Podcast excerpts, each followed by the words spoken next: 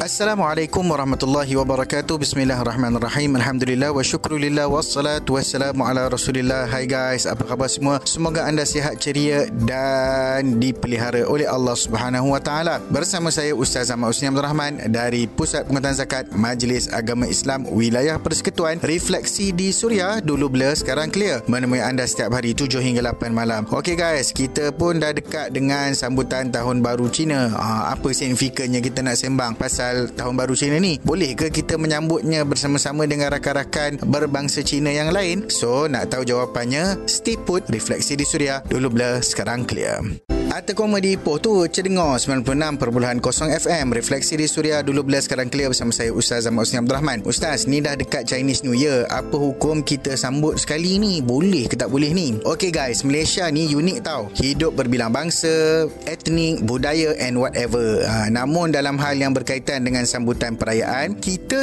especially orang Islam Kena lebih berhati-hati. Terutama jika melibatkan soal ucapan dan juga sambutan. Pertama Bila kita sebut Tahun Baru Cina. Actually banyak definisi dan juga latar belakang. Kesimpulannya, sebagaimana yang pernah disebutkan dalam bayan Linas terbitan Jabatan Mufti Wilayah Persekutuan, sambutan Tahun Baru Cina merupakan satu perayaan adat yang tidak ada kaitannya dengan permasalahan akidah. Ia semata-mata menyambut Tahun Baru ikut kalender lunar Cina. So, mengucapkan gong si facai juga dianggap tidak bersalahan. Sama ada kalau kita nak ucap ikut Mandarin ke, ikut Cantonese ke, sebab maksudnya adalah tahniah dan semoga mendapat rezeki. Mudahnya, kalau kita ada keluarga keluarga yang masih belum Islam dan masih berbangsa Cina, maka tak salah untuk kita raikan bersama-sama. Macam tu juga kalau kita ni pemimpin masyarakat, maka ada kelonggaran di situ demi menjaga keharmonian. Begitu juga kalau kita ahli dalam sesebuah organisasi ataupun ada tempat rapat seperti jiran tetangga dan seumpamanya. But kalau tak ada sebab-sebab yang berkaitan, saja-saja je nak sambut, celebrate, nak ucap, ha, rasanya yang tu tak payah pun tak apa kot. Sebab mungkin ada ketikanya boleh timbulkan salah faham faham. Okey guys, banyak lagi kita nak story. Teruskan mendengar Refleksi di Suria. Dulu blur, sekarang clear.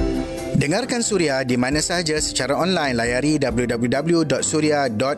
Kembali di Refleksi di Suria. Dulu bila sekarang clear bersama Ustaz Ahmad Usni Abdul Rahman. Macam mana ya Ustaz kalau kita dijemput meraikan uh, contohnya program Yisang, uh, program makan besar dia orang tu. Oh ya, yeah, dalam bab ni uh, kita kena ikut beberapa garis panduan. Nombor satu, pastikan makanan yang dihidangkan tu halal. Tak ada perkara yang syubhah ataupun haram seperti penggunaan minyak khinzir ataupun arak dan lain-lain. Nombor dua, uh, kita tak boleh mempercayai unsur-unsur uh, ataupun kepercayaan-kepercayaan yang terkait dengan yisang tersebutlah kalau ada. Nombor tiga, majlis tersebut mesti tiada unsur yang bertentangan dengan akidah Islam. Contoh sembah patung dan seumpamanya lah. Nombor empat, majlis tersebut tidak bertentangan dengan syariat ataupun akhlak ataupun budaya secara jelas. Dan yang kelima, mesti mendapatkan pandangan pihak berkuasa agama terlebih dahulu dahulu terutama majlis-majlis yang besar. Pendek kata, kalau tak perlu sangat, elok kita tak turut sama menyertai kecuali dalam keadaan yang tak dapat dielakkan seperti keperluan di pejabat atau kita ni sebagai ketua masyarakat dan seumpamanya. Tapi sekarang ni kan musim COVID, mana ada orang nak kumpul-kumpul ni? Ha, tak habis lagi ni tau. Refleksi di Suria, dulu blur, sekarang clear.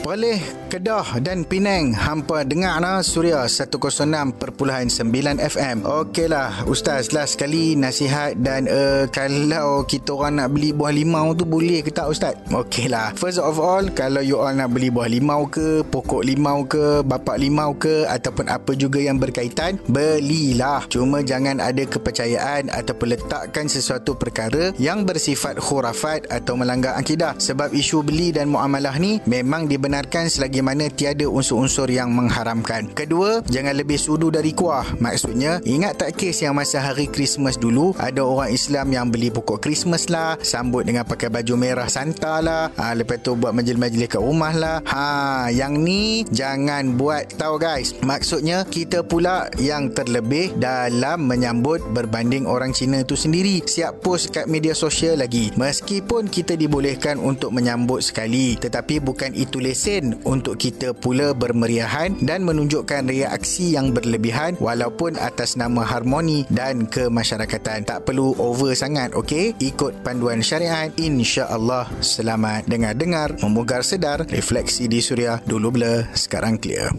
Kembali menghiburkan Refleksi di Suria 12 sekarang clear bersama saya Ustaz Muhammad Husni Abdul Rahman Alhamdulillah kita telah sampai ke penghujung perbincangan. Moga-moga ada manfaat dan perkara yang boleh dijadikan panduan. Jika anda terlepas siaran pada hari ini anda masih boleh layan Suria menerusi podcast. Mudah sahaja muat turun aplikasi Suria FM Kalau ada yang nak bayar zakat boleh buat secara online layari www.zakat.com.my Ada soalan, ada cadangan, ada apa-apa yang nak dikongsikan boleh WhatsApp Suria di 012 555 1053 atau DM Instagram saya at Ustaz Husni. Jangan lupa hashtag DBSC. Temui anda setiap hari 7 hingga 8 malam. Beza agama berbilang bangsa. Hormati sekadarnya syariat diutama. Assalamualaikum warahmatullahi wabarakatuh.